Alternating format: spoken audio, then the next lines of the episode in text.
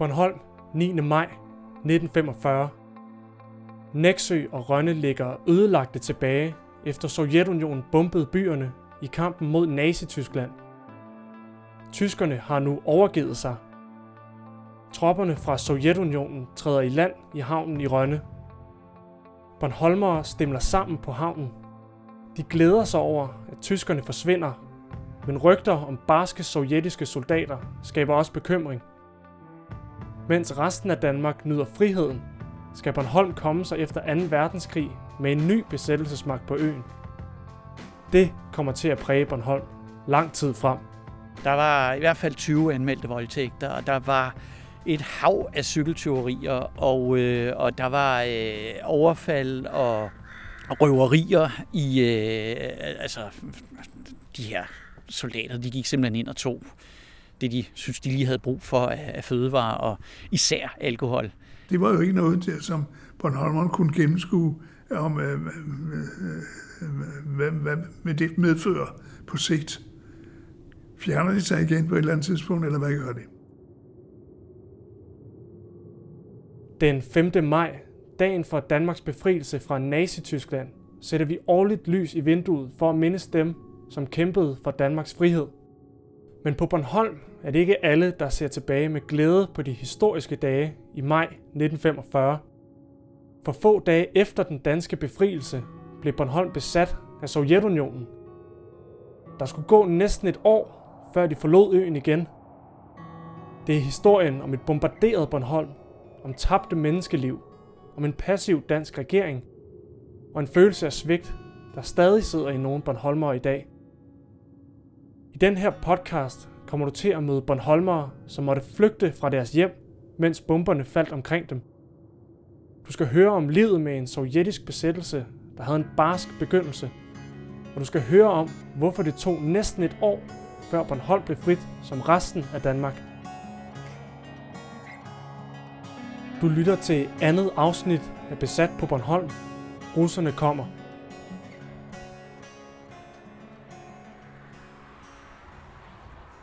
Jeg er taget til Bornholms Museum i Rønne, hvor jeg mødes med museumsinspektør Jakob Serup. Han skal fortælle om tiden med en sovjetisk besættelse på Bornholm. Og så vil han vise det tydeligste tegn på den sovjetiske besættelse, der stadig er på øen i dag. Den russiske kirkegård i Allinge. Og jeg øh, venter bare her. Ja, bare vent. Ja. Vi sætter os ind i bilen og kører fra Rønne mod Allinge. Så, ja, og det er altså torvet i Rønne her. Det var her, der jeg plejer altid at tænke på, at sådan her, der kunne det store øh, sejrsmonument have stået med sådan øh, sovjetiske soldater i, i bronze og øh, og der vi ville have lagt nelliker hver, hver øh, 9. maj. Der ville have været befrielsesdagen, hvis vi altså var blevet rigtig sovjetiske herover.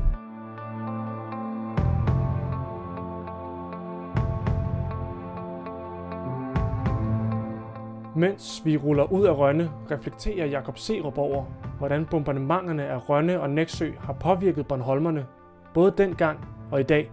Altså for mig betyder det noget, at, at, at, at øh, altså jeg bor i en by, der er blevet bombet. Altså øh, folk tænker jo ikke på, altså folk tænker på krig som noget, der foregår i deres fjernsyn, ikke? Men, men altså for, for, for en hel generation her, der, var krigen jo lige pludselig blevet meget, meget nærværende. Og, og naturligvis, så var det jo øh, lykkeligt, at der kun øh, omkom de her øh, 10 øh, civile Bornholmere. Men, men selve den der følelse sad jo tilbage i folk.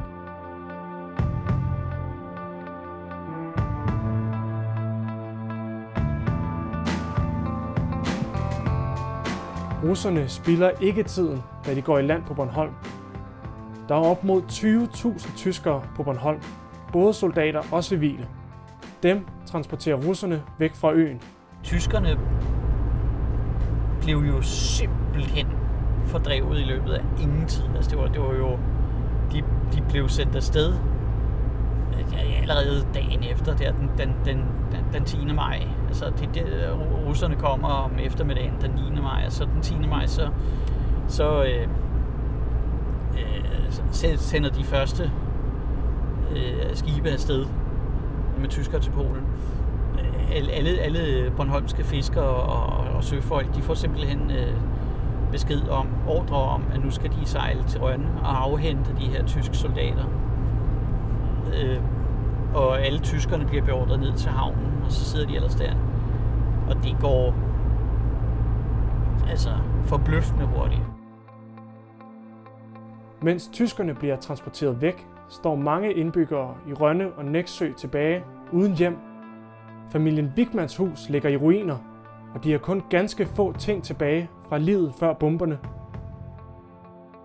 Blandt murbrokkerne af sit smadrede hus skæver Jørgen Wigmans mor, Sofie Margrethe Wigman, nervøst til de sovjetiske tropper, der ankommer til Rønne.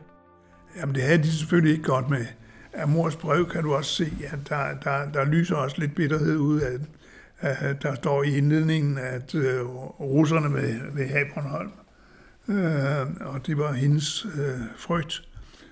På samme måde skriver hun også senere, at, at det, nu kommer russerne, og øh, deres opgave, siger de, er at få de sidste tyskere ud. Og det er den eneste opgave, de har. Øh, men stadigvæk ligger der i luften, øh, hos mor i hvert fald, at øh, kunne ved, om de nogensinde kommer ud. Er vi russere, eller er vi danskere?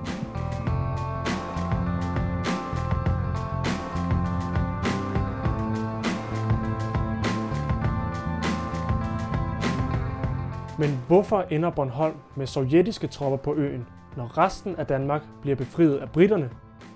For at forstå det, skal vi sammen med historiker Bent Jensen tage et kig ind i kommandocentralen hos USA, Storbritannien og Sovjetunionen.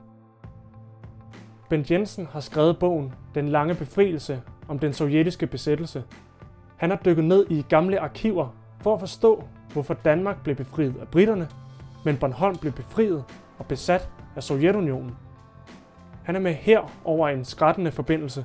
Den tyske kapitulation til den britiske felt. Bent Jensen siger, den tyske kapitulation til den britiske feltmarskal Montgomery, den omfattede hele kongeriget, inklusiv Bornholm.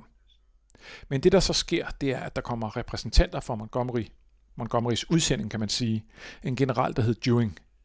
Han kommer til Kastrup allerede den 5. maj, meget hurtigt med fly, han har nogle officerer og soldater med, som kunne have modtaget den tyske kapitulation på Bornholm. Han blev udtrykkeligt spurgt i lufthavnen, om han var klar over det der med Bornholm. Og der siger han, at han har ingen instruks vedrørende Bornholm. Den britiske general Dewing har altså ikke fået nogen instruktion om, hvad britterne skal gøre med Bornholm. Her ser man mod den amerikanske general Eisenhower, som leder de vestallierede styrker. Ifølge Bent Jensen tøver Eisenhower med, hvad man skal gøre med Bornholm. Han spurgte ganske vist. Øh, han sendte et telegram. Han sendte et telegram til den sovjetiske overkommando i Moskva, om det ville genere de sovjetiske styrker, hvis der kom en britisk general til Bornholm og ordnede det der med kapitulationen. Den forspørgsel lod man fra sovjetisk side bare ligge, indtil man havde besat Bornholm. General Eisenhower bekymrer sig altså ikke nok om Bornholm til at sende soldater til øen med det samme. Tværtimod træder han varsomt og spørger Sovjetunionen, om han kan sende tropper til øen. I resten af Danmark ankom britterne hurtigt. For ham har, det, har den der lille ø... For ham har den der lille ø ude i Østersøen ingen rolle spillet. Der var store ting på spil i Europa. Der var jo Berlin. Det var jo det allervigtigste militære mål. Faktisk lagde Sovjetunionen allerede planer for Bornholm, mens krigen var i gang.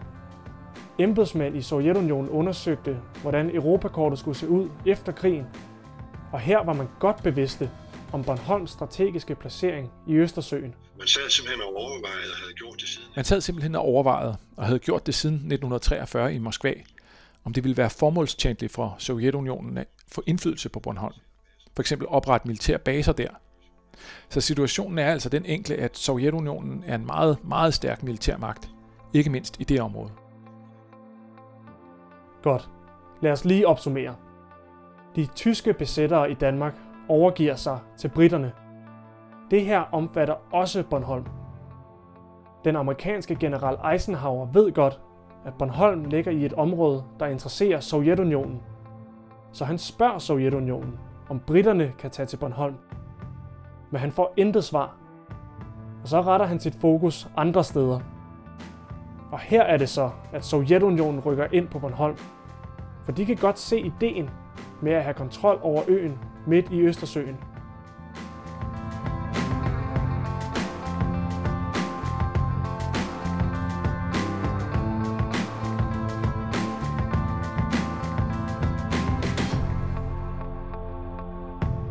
Fra hverdagen med tyske gloser i gaderne skal Bornholmerne nu vende sig til russisk. Og selvom de glæder sig over, at tyskerne er væk, så skaber russerne bekymring, fortæller Jørgen Wigman. De var rejseslagene over, hvem der så kom. Fordi det, der kom, var jo øh, stødtropper fra Østfronten, og det var nogle primitive øh, soldater, som tog for sig af retterne, sådan som jeg har beskrevet det før. Og, øh, og det var ikke særlig betryggende. Øh, jeg mener, at øh, en af dem, der var med ned, med, med ned at tage imod øh, russerne, det var min bror. Øh, øh og øh, det var han jo slet ikke øh, skolet til på nogen måde. Øh, og øh, han øh, fandt også rimelig hurtigt ud af, at øh, det var der også andre, andre, der måtte tage sig af. Det var, det var meget kaotiske forhold. De første soldater på Bornholm var såkaldte stødtropper. Der var mange kriminelle blandt dem, som var blevet sendt i hæren, da krigen brød ud. Og de har i krigen set voldsomme ting, der langt overgår Bornholms bombardement.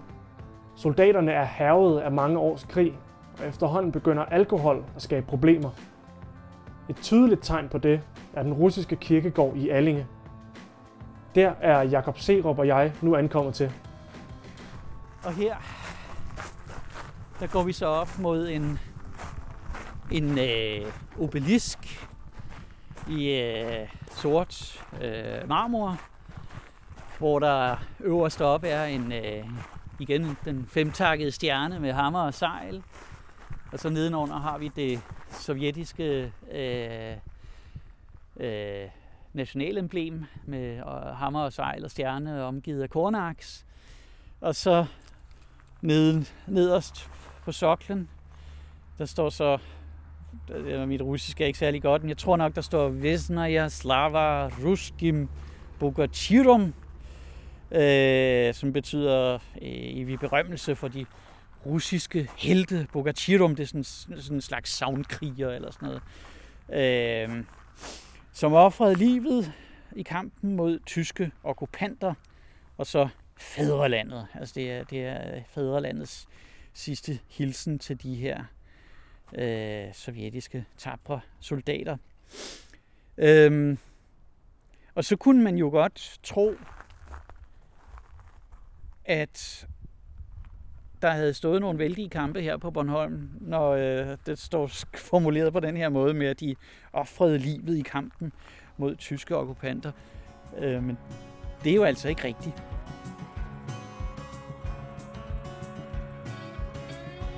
Og så er der ni og det er de ni første, der bliver begravet her. Øh, de dør alle sammen den 23. maj 45. Og, øh, og øh, der står anført som dødsårsag for dem, at de døde af alkoholforgiftning. Og det er jo virkelig lidt af en tragedie. Øhm, men det er også lidt af en, øh, en, en, en, en, en nyhed, fordi Øh, der er aldrig nogen, der har hæftet sig ved, at der var ni, der blev begravet samme dag. Eller rettere sagt, det vidste man godt, at der var ni, der blev begravet samme dag, men man gik ud fra, at det var øh, soldatergrave, der blev flyttet fra øh, andre sovjetiske lejre, øh, da man samlede, eller havde, havde besluttet, at, at man skulle samle øh, begravelserne her.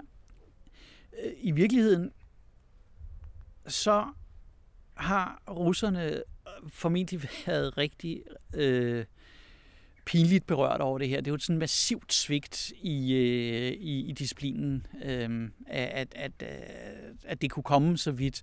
Altså, det, det, der formentlig er sket, og det skete rigtig mange steder langs med, med fronten, især i de der sidste måneder af krigen øh, i øh, marts og april og maj måned, øh, at, øh, at så fik man fat i nogle flasker eller nogle tønder med et eller andet fluidum i, som lugtede som om det var alkohol. Og så skulle man holde fest og fejre øh, øh, friheden og sejren. Og det er jo virkelig altså, historiens store ironi, ikke? At mellem de her stakler, de sidder og, og, og skåler for sejren og øh, glæder sig til at komme hjem. Altså, øh, så dør de. Øh, krig er jo på mange måder meningsløst, men, men det er jo ekstra meningsløst, kan man sige, når, når man ovenikøbet dør efter, at den er slut, og, og, og når man egentlig bare går og glæder sig til, at man skal hjem. Øh, men det var jo slet, slet ikke usædvanligt. Soldaterne på Bornholm bliver løbende udskiftet og bor i lejre væk fra byerne. Disciplinen er generelt høj, men alkoholmisbruget fører til en række overgreb mod Bornholmerne. Der var i hvert fald 20 anmeldte voldtægter, og der var et hav af cykeltyverier, og, øh, og der var øh, overfald og, og øh, røverier i, øh, altså de her soldater, de gik simpelthen ind og tog det, de synes, de lige havde brug for af, af fødevarer, og især alkohol. Altså, og, og det er jo, øh, altså, øh, frisørsalonger, de blev simpelthen plyndret for, for, for hårvand. Altså, det, og det, det, de, jeg ved ikke, om de fortyndede det, eller hvad de billede det i hvert fald. Og det har ikke været særlig sundt heller. Der er faktisk en del Bornholmere, som ser en forretningsmulighed i soldaterne. Altså Bornholmerne selv kunne jo også se, at, at her var jo en mulighed for at gøre en god handel. Så øh, hvis russerne nu havde, hvad ved jeg, gode vinterstøvler for eksempel, øh, så kunne man jo så bytte sig til, til, til dem for en flaske snaps, eller måske kogesprit, ikke? Øh, og der må de, altså myndighederne simpelthen skrive i aviserne, at det var strengt forbudt at sælge kogesprit til, og, og strafbart og, og sundhedsskadeligt øh, at sælge det ikke til, til russerne. Øh, så, så det var et problem. Og, og det går så langt som, til, at, at russerne beder om hjælp og får det danske politi til at hjælpe sig med at lave retsjager, øh, og så når de skal ind og, og konfiskere øh, snapseflasker inde i, i de her, inde i de her lejre.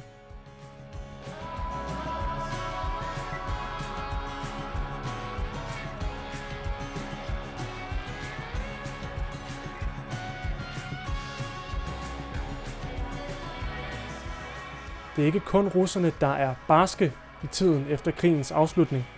Bornholmske frihedskæmpere kronrager de kvinder, som under besættelsen gik i seng med tyske soldater. En erindring fra 20-årige Else Marie Jul den 23. maj vidner om en hissig stemning over for de såkaldte feltmadrasser.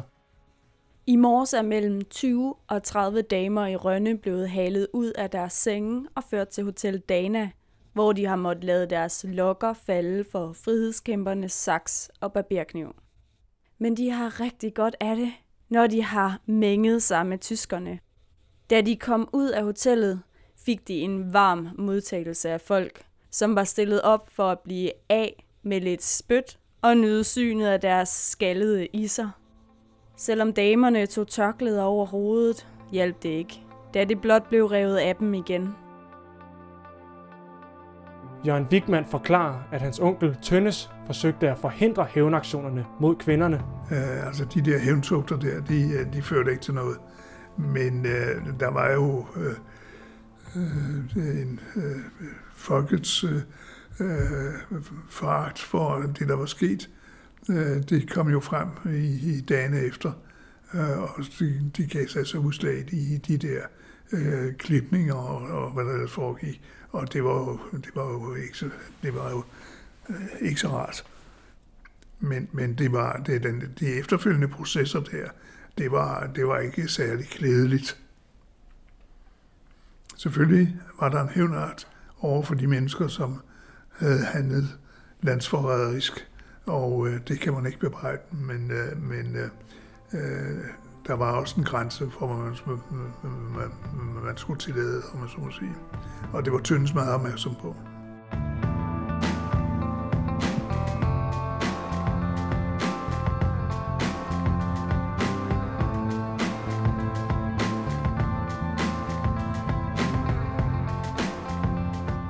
Forholdet mellem russerne og Bornholmerne bløder op med tiden, fortæller Jørgen Wigman.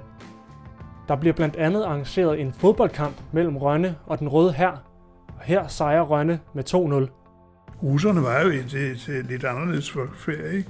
Og øh, de russiske soldater, de, der, der endelig der var luet lidt ude, ude i den fra starten der, så var det jo nogle, øh, nogle øh, mennesker, som var øh, festlige på deres måde. De havde deres harmonika med og deres musikinstrumenter i øvrigt, og sad i grøftekanterne og, og underholdt øh, omgivelserne.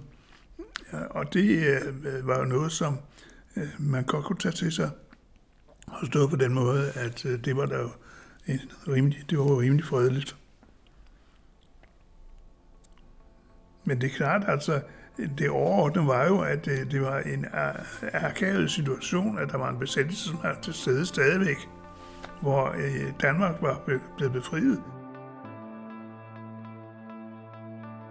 Trods de forbedrede forhold, så undrer Bornholmerne sig over, hvorfor soldaterne stadig er på øen. Hvor længe har de tænkt sig at blive? Øh, der har været en betydelig uh, usikkerhed. Usikkerhed omkring, hvad, bliver, hvad ender det her med? Øh, fordi øh, russerne var jo ikke særlig vennerskrevne, om man så at sige. Øh, det var jo det usædvanlige folk set i, forhold til Bornholmerne.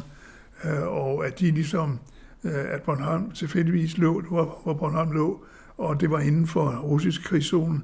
Det havde man jo ikke, det havde man jo ikke tænkt på tidligere.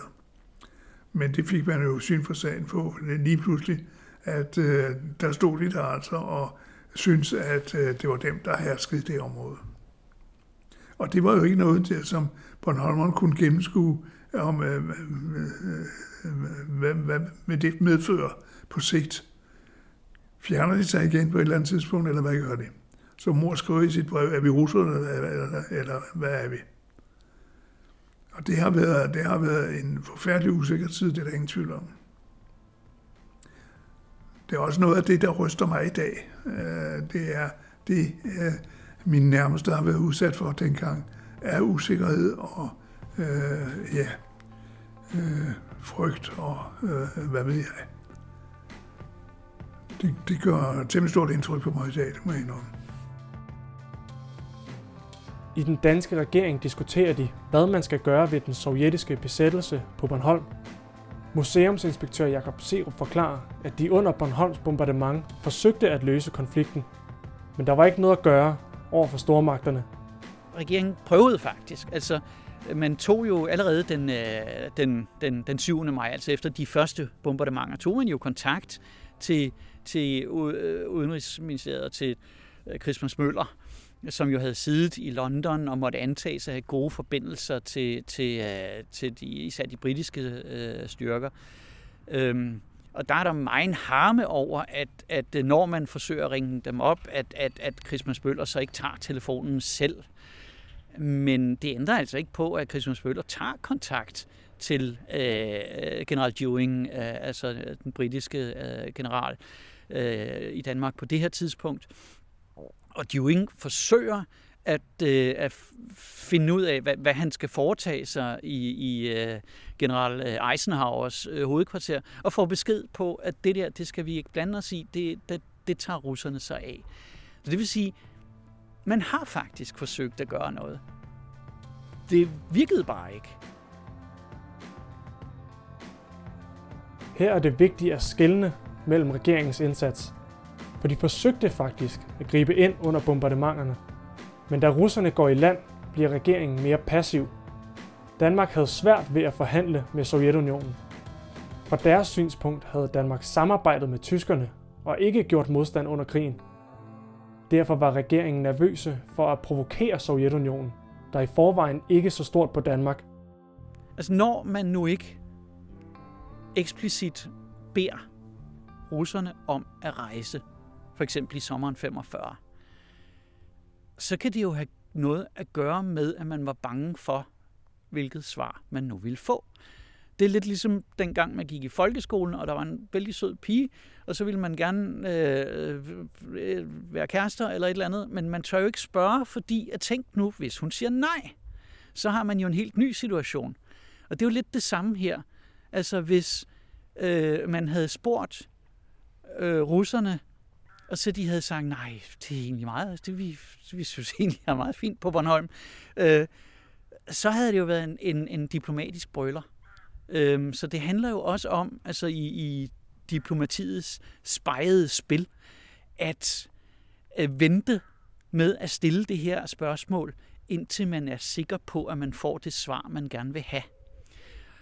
Øhm, om det så absolut havde behøvet at tage hele 11 måneder, det er svært at sige, ikke?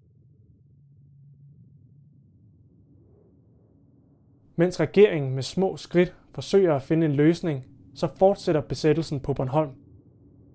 Og Bornholmerne ved ikke, om soldaterne nogensinde kommer til at rejse hjem igen, fortæller Jørgen Wigman. Hvad skulle der ske? Vil de nogensinde fjerne sig fra øen igen, eller hvad? Og det er jo ikke rart at leve med. Måned efter måned går, og russerne er stadig på øen. Bornholmerne kan ikke få svar på, hvor længe de skal leve med Sovjetunionens besættelse. Forsvinder de nogensinde? Du har lyttet til andet afsnit af Besat på Bornholm. I næste afsnit skal du høre om, hvordan Bornholmerne genopbygger de bombarderede byer. Du skal høre om, hvordan det gik til, at russerne efter næsten et år endelig forlod Bornholm. Du skal ikke mindst høre om, hvordan Bornholmerne i dag fortsat er mærket af det svigt, de følte for 75 år siden. Erindringen fra Else Marie Jul kommer fra Bornholms Øarkiv. Podcasten er produceret af mig. Jeg hedder Jeppe Tolstrup Bak. Besat på Bornholm er produceret for Loud af Vores Tid, Nationalmuseets digitale medie. For historisk perspektiv på nutiden i din podcast-app på vorestid.dk eller på loud.land.